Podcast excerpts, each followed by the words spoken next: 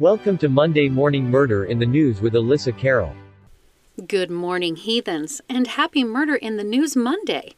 I'm back, guys.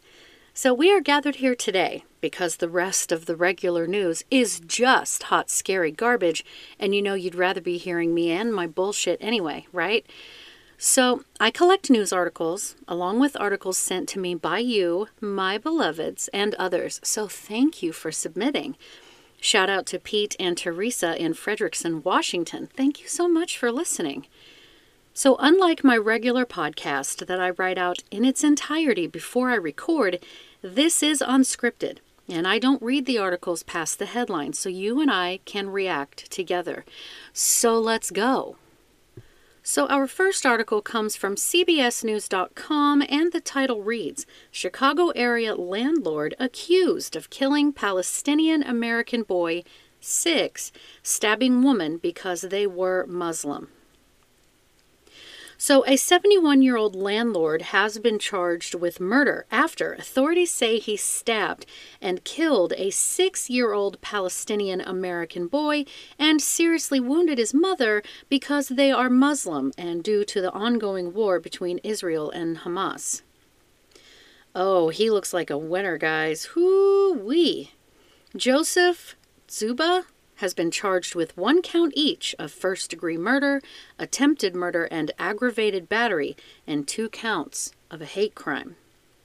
According to the Will County Sheriff's Office, around 11:38 a.m., a woman called 911 from a home near the intersection of South Lincoln Highway and Lily Cache Road in southwest suburban Plainfield Township.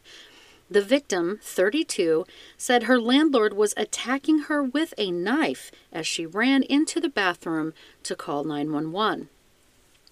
So, officials say when deputies arrived on the scene, they found the man sitting outside on the ground near the driveway of the home with a laceration to his forehead. I'm seeing a, his like mugshot or whatever. I don't see a laceration. He's got like a messed up upper lip, but nothing on his forehead that I can see. Inside, deputies found two victims 32 year old Hanan Shaheen and her six year old son Wadea. Police initially said that the boy was eight years old, but later said that initial information was incorrect. He had been stabbed 26 times, and his mother had been stabbed more than a dozen times. Shaheen was supported, no, she was transported to a hospital in serious condition, and the boy was transported in critical condition, but he was later pronounced dead. The landlord was treated and released from the hospital and transported to the Will County Sheriff's Office Public Safety Complex for questioning. Sheriff's police said he did not talk to detectives, but investigators were able to determine he targeted the victims because they are Muslim due to the ongoing war between Israel and Hamas. Neighbors said it's normally a very quiet area, although they were a bit concerned at times about signs in front of the house. Quote, he always had signs around times of elections and that were pretty angry about what was going on politically and locally here. So I'm hoping that both of them survive, Jim Stein said. That's the end of the article. Stabbing a six year old little boy 26 fucking times. Are you kidding me? Because the family is Muslim? You know, I am not religious.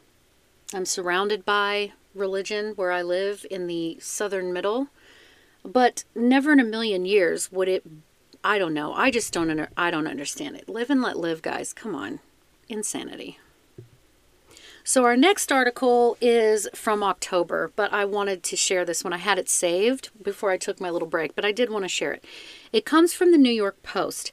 The title reads 13 year old honors student accused of fatally stabbing mom sleeping next to baby sister.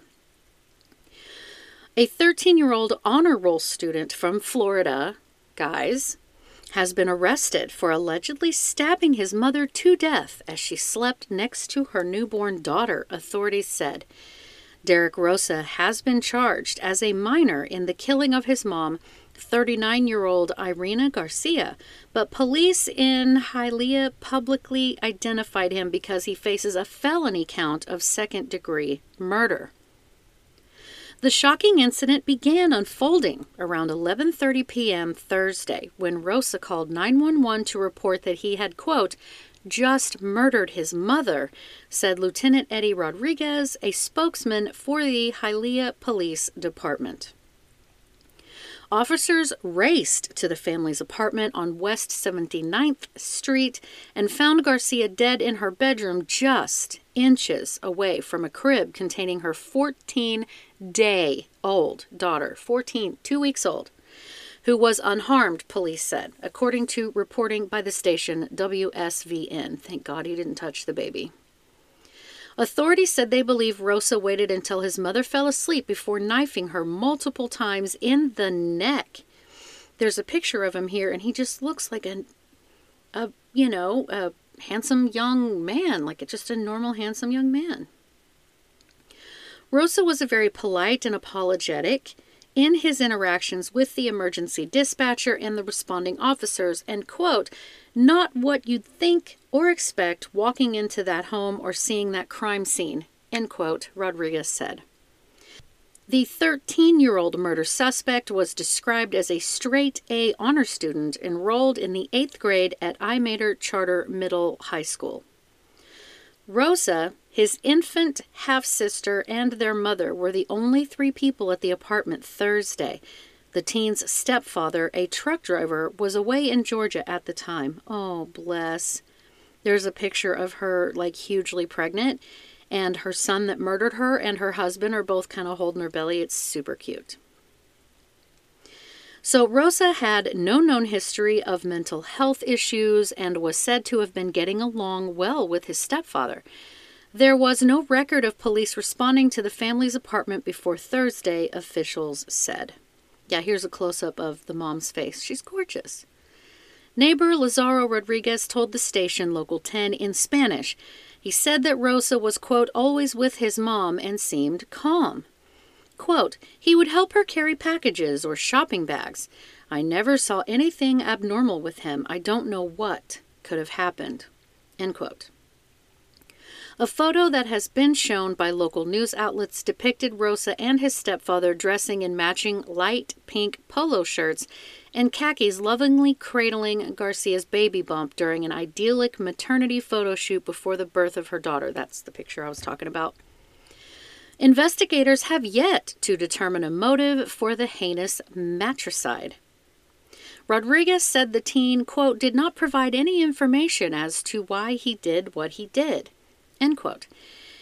It's something we're all asking ourselves now, this, the police spokesman added. So, following his surrender to the police, Rosa was taken to a juvenile detention center and later to a hospital after he allegedly threatened to harm himself. The 13 year old made his initial court appearance Friday. That's the end of the news article. I would like to know what was going what happened. What made him snap? What made him do that? Was that building? I would like to know more. Seriously. So now our next article comes from NBCnews.com and the title reads 30 year mystery solved. Missing man's remains among those found on suspected serial killer's estate. So, Alan Livingston, 27, was identified from human remains found on Fox Hollow Farm in Indiana, giving his family closure after decades of searching. Oh, I think I covered this guy. I'm pretty sure I did. Alan Livingston's family searched for answers for more than 30 years after Livingston, then 27, disappeared in 1993. His mother always had a hunch that he had been murdered by suspected Indiana serial killer Herbert Baumeister. I have covered him actually. This week, his family finally got closure. Livingston's DNA was matched to a sample from remains found on Baumeister's estate at Fox Hollow Farm, the Hamilton County Coroner's Office said. So, eight bodies were identified on the property when the case was opened in 96, but DNA technology was not advanced enough to identify the other remains at that time. Quote, hearing about Alan was a little roller coaster of feelings, said Eric Pranger, Livingston's cousin, who requested that the case be reopened last year. He said, We're happy because we got closure and we are able to identify him, but sad because we had to relive it a bit. End quote. And that is kind of side note, sidebar here. That is kind of an interesting situation in that these families grieve, and whether they know or they don't know, so much time goes by that you never heal, right? But there's, but you get where you can maybe it's just not on your mind 24 7 and then this all comes up again and, and they're not coming back to you alive right? So that's to hurt. Anyway investigators believe baumeister frequented gay bars to lure men to his home and kill them. He has been linked to the disappearance of at least 16 men since 1980 he killed himself at the age of 49 in July of 96 before investigators had a chance to question him, leaving families like Livingston's with no answers. Pranger said Livingston's mother lost hope of finding her son over the years because every time she would call to check on his case, there was no new information. He said Sharon Livingston had always had a gut feeling that her son was at Fox Hollow Farms, a feeling Pranger called a mother's intuition. When the case was reopened, she submitted a DNA sample to the coroner's office. Last year, she told NBC affiliate WTHR of Indianapolis that the search for her son had become more urgent for her after she was diagnosed with cancer. Quote, I do not have my son's remains, and until I have that, it will be unfinished for me, and I hope I get them before I pass away, Sharon told WTHR last November. Oh, bless. She finally has those remains. Hamilton County Coroner Jeff Jellison called her Monday to let her know her son hi- had been identified. He said a leg bone from Alan Livingston was among 44 sets of remains in the first batch his team submitted for DNA testing. Quote, what are the odds that our first identification from 10,000 pieces of bone would be to that family that made the initial call? Jellison said. Investigators still do not know how many people will be identified. Krista Latham, a University of Indianapolis forensic anthropologist, helped determine which sets of remains had the best chance of producing a DNA profile to submit to the state police lab.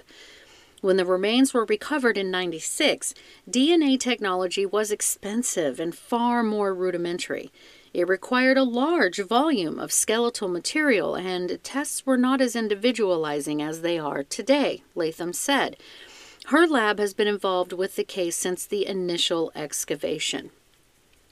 Today's DNA technology, which uses nuclear rather than mitochondrial DNA, is much more sensitive and it can use very small samples of skeletal remains to generate a very individualized profile. Quote, it's that increased sensitivity in the DNA technology that's really allowed for us to investigate skeletal material in a way that wasn't possible before.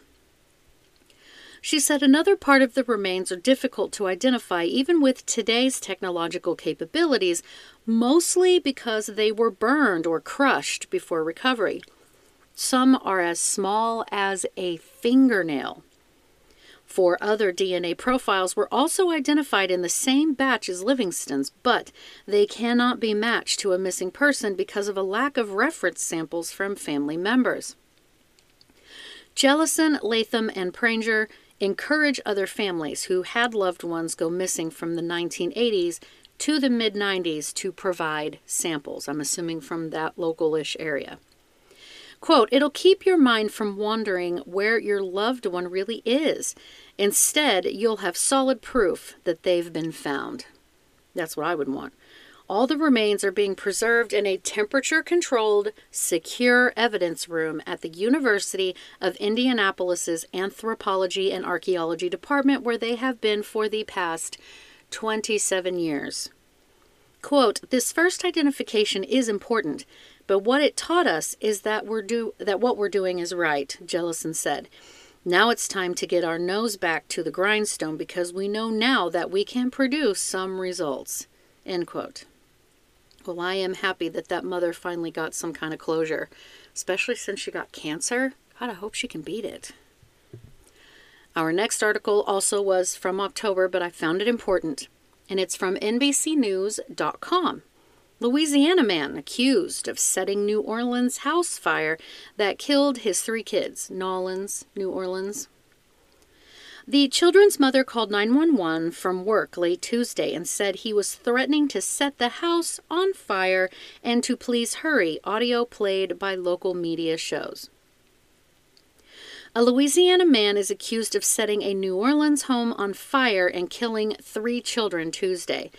Joseph Washington Sr., 29, was arrested in New Orleans a day after the fire that killed his three children, ages 8, 5, and 3. Police said in a statement. Oh, horrible. Oh my God. Burning children alive. Here we go. The children's mother called 911 at 11:55 p.m. and said that she was at work, but that their father was threatening to burn down their house, police said.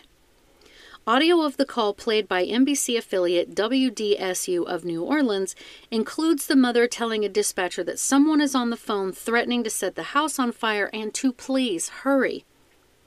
Moments after the 911 call, a fire was reported, police said. The eight year old and the five year old were rescued but died at a hospital, and the three year old was found dead in the burned home, police said. Oh my god, that just grinds my gears, guys. Ah, ooh. Children. Washington faces three counts each of second degree murder and second degree cruelty to a juvenile, as well as one count of aggravated arson. He was in custody Wednesday night, according to jail records. It is not immediately clear whether he had an attorney. He jumped from an overpass before he was arrested and was taken to a hospital for an evaluation of possible injuries, New Orleans police said. I'm not going to say, I don't want to say out loud how unfortunate he survived that because that's really not very nice, is it? Edmund Kemper, the co-ed butcher. Oh, that's that's a whole nother thing that I'm researching. Okay, so our next article comes from PennLive.com. Title reads Central Pennsylvania coroner reveals new details in death of 11 year old boy.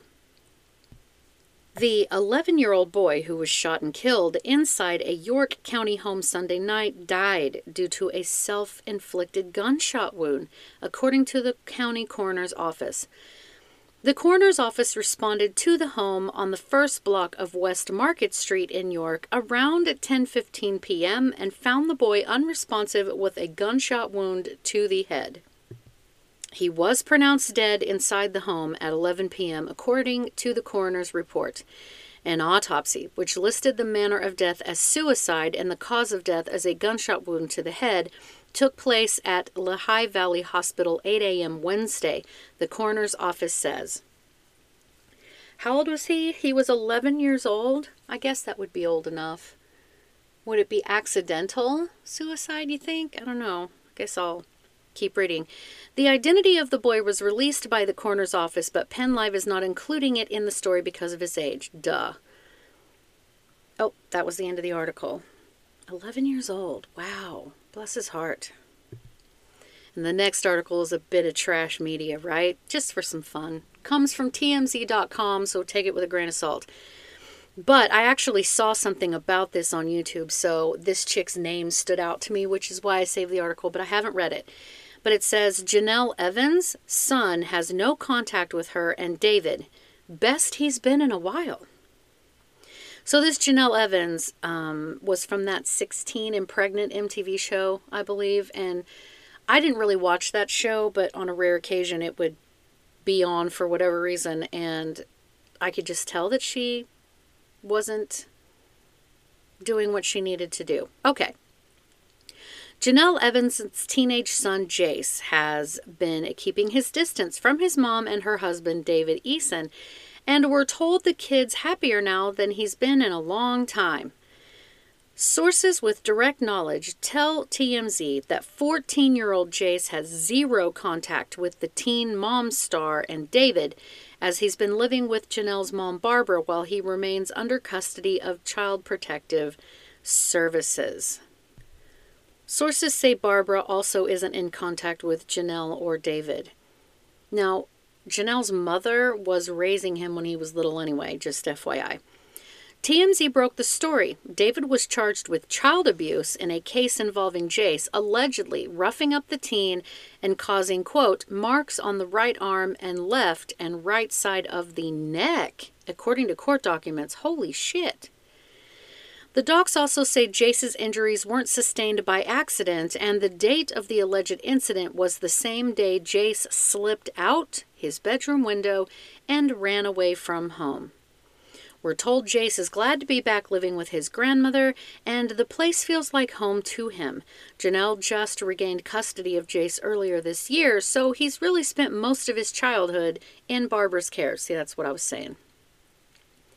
He also recently enrolled in a brand new school after being out for the past few months. You'll recall he was reported as a runaway after getting in trouble at school back in August. As for David, he's set to appear in court at the end of the month for the child abuse misdemeanor charges that were filed against him. Good. Marks, bruises, and shit around that kid's neck? Unacceptable. Completely unacceptable. So here's a bit of fun. I thought I would throw this one in. This is a bit of fun. I don't know what the whole article says, but it just kind of made me think. So, anyway, this comes from KFILradio.com. The title reads New 100 mile long hiking trail proposed for southeast Minnesota. We have an amazing area in southeast Minnesota called the Driftless region. This area was left untouched by the last glacial period, and therefore we have some incredible sights like our bluffs. And in this driftless region, there's a group of people who want to create a 100 mile long hiking trail for everyone to enjoy. So the reason why I kind of the article's not very long, but the reason why I pulled this one out is because when I see things like that, oh, it's a brand new 100 mile long trail to walk on, all I'm hearing is all of the new age Ted Bundys are just going to be sitting there waiting for people. Am I right? I don't know. Maybe I'm weird. So, our next article comes from people.com, and the title reads Video shows moment girl is found in small space inside closet in Arkansas, man arrested. John Thompson Thompson faces charges of child endangerment. Well, he just looks like a winner. Police in Arkansas have released body cam footage allegedly showing a five year old girl being rescued from deep inside a 40 year old man's walk in closet, according to reports. the child, who authorities in Tontitown, Arkansas, I've not heard of that one in Arkansas, it's just down there, have not named, was allegedly in a secret small space covered by a board that was nailed to a wall in the home of the suspect, John Thompson, US Today, USA Today reports, citing Thompson's arrest report. Thompson allegedly initially said that the child was not with him when police arrived at his door to assist Arkansas Department of Human Services authorities to retrieve her, police said, according to 5 News. Police said officers were eventually let in and heard banging noises during their time at the location. After allowing them in, Thompson, quote, got down on his knees inside the closet, then moved around some boxes and pulled apart a board nailed to the wall to let the girl out from the space, the arrest report alleges. Body cam footage released by the police shows officers in the fully packed walk in closet and a man in a baseball cap and overalls on the floor rummaging through some clothes. He is heard saying baby as he does so, and a dog is heard barking in the background. Soon, the man brings out a child whose face is blurred in the video. Police at the scene are heard greeting the child with two officers saying, Hey, sweetie. Quote, she was very emotional when she came out and pretty scared, Detective Keith Lindley told USA Today. He had instructed her to not make a sound or reveal that she was back there. End quote. Well, good for her for beating on that shit anyway, right? Thompson faces charges of false imprisonment, child endangerment, and interfering with child custody, according to KARK. K A R K. He was booked into the Washington County Detention Center on Friday and released on 5000 bond dollars bond 2 days later according to KARK. He has pleaded guilty. $5,000 bond? Are you fucking kidding me? He had a child locked up in a little hole in the wall in his walk-in closet. $5,000 bond. Are you kidding me? It was not immediately clear if he has retained an attorney. Tontitown authorities did not respond to people's requests for comments when contacted on Wednesday. Okay, so my question is if it says interfering with child custody, is this his child? It doesn't say because that's the end of the article. I'm I'm curious, so I'm also mad. All right, our next article comes from WCTI12.com News, ABC 12. Title reads Registered sex offender faces multiple charges, including statutory rape and incest. Duplin, Duplin County. A Duplin County man is facing multiple charges, including statutory rape of a child and incest. Blech. Police received a report on May 10th of this year regarding a registered sex offender having sexual contact with a young child. Imagine that. Joseph Harmon Sanderson Jr., 34, of Duplin, Duplin County, was listed on the report as the offender. Police state the child disclosed several occurrences of different sexual contact with Sanderson. After the information was disclosed, communication was no longer permitted between the child and Sanderson. You think. As a result of the investigation, charges were filed on Sanderson by the Duplin County DA's office. On Wednesday, October 25th, Sanderson was arrested and taken into custody by police. Sanderson was charged with the following statutory rape of a child by an adult, statutory sex offense with a child by adult, incest, and indecent liberties with a child. Does it say how old the child is in this? I'm scrolling back up to see. Do, do, do, do, do. Nope. It does not say incest. I wonder, oh God, please, not, I don't know. Sanderson was remanded to the Duplin County Jail under a $350,000 secured bond, including an additional $20,000 secured bond on probation violations. That is the end of that article. I listen, I'm a very science minded person, guys. You know that. Those of you who've been following me for a long time, you understand that. And I don't ever agree with the crimes that people commit that I cover obviously. But usually there's something going on that's not an excuse, but maybe a reason. But I just, it, it really clouds my judgment when it comes to kids. It is very, very hard for me to process that. Okay, so for our final article, this comes from InsideEdition.com. Title says Teen blamed intruders after murdering his brother's wife and their two young children, say prosecutors. Eric Sweeney, who was living with his brother at the time, told police that he had taken a shower and gone downstairs to his basement bedroom when, quote, he heard something break and a deep male voice yelling, followed by multiple pops, end quote. The New Hampshire teenager charged with murdering his brother's wife and their two young children told police that the three were killed by a home intruder, according to prosecutors.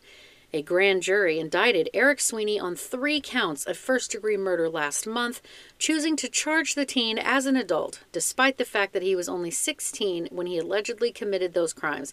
A 16 year old knows that you're not supposed to shoot people. Him being tried as an adult seems rational to me.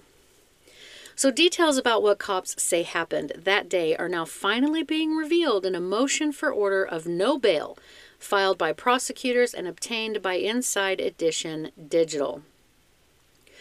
Eric, who had been living with his older brother at the time of the murders, told police that he had taken a shower and gone downstairs to his basement bedroom when, quote, he heard something break and a deep male voice yelling, followed by multiple pops, according to the motion. He then told police that he waited a while before going upstairs, grabbed his sister in law's phone and keys, exited the residence, and drove off in a truck, according to the motion. So he didn't stop to check and make sure that she and the children were okay? Well, no, because he murdered them, but you get what I'm saying. At no point did he check, oh, here we go. At no point did he check on the well being of his sister in law, Cassandra, 25, and his two young nephews, four year old Benjamin and 23 month old, that's basically two year old Mason, according to the motion.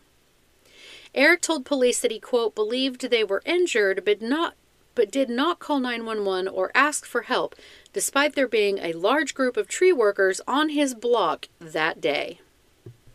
Instead, Eric called his brother Sean, who had to place the 911 call himself, according to the motion, telling the dispatcher, quote, I don't know. My brother told me someone broke in and killed them all. End quote. Prosecutors say in their motion that Eric then returned to the scene at the same time his brother arrived home. Police then sat down with Sean, who revealed he had two guns in the home, one of which was missing from the safe. That gun was recovered a week later on the side of the road and determined to be the weapon that fired the casings found near the bodies of the three victims, according to the affidavit.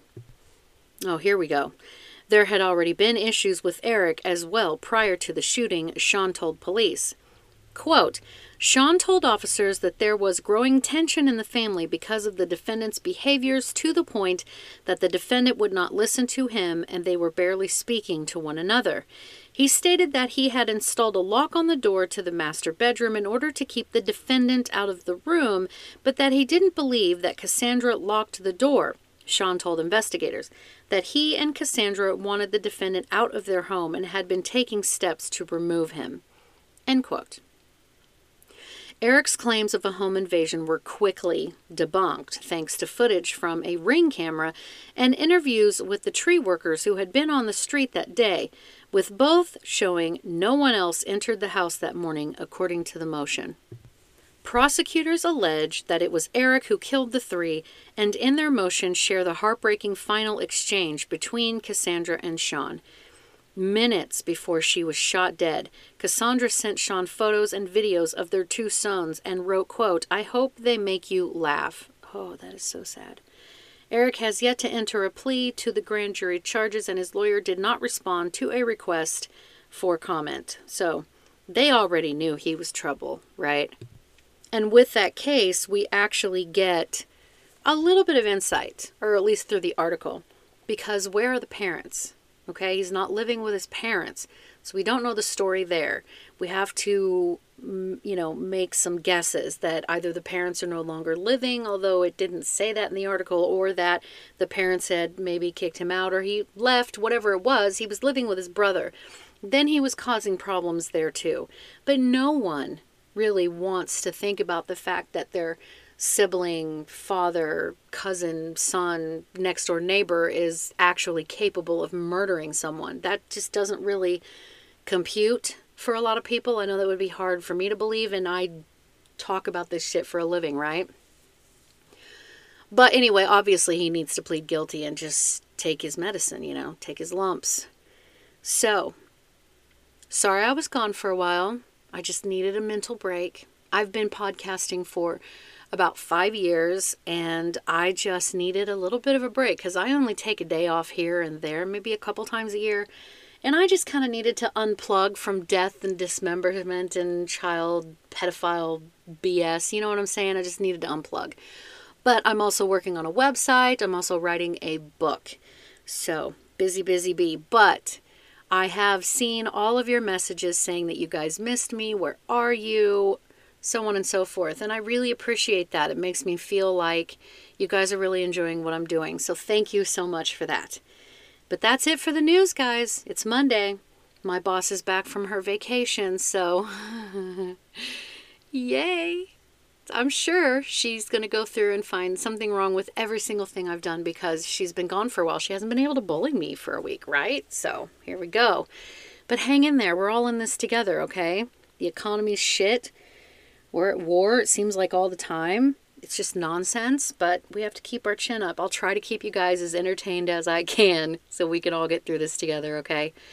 Be nice to each other, all right? I love you guys. Bye.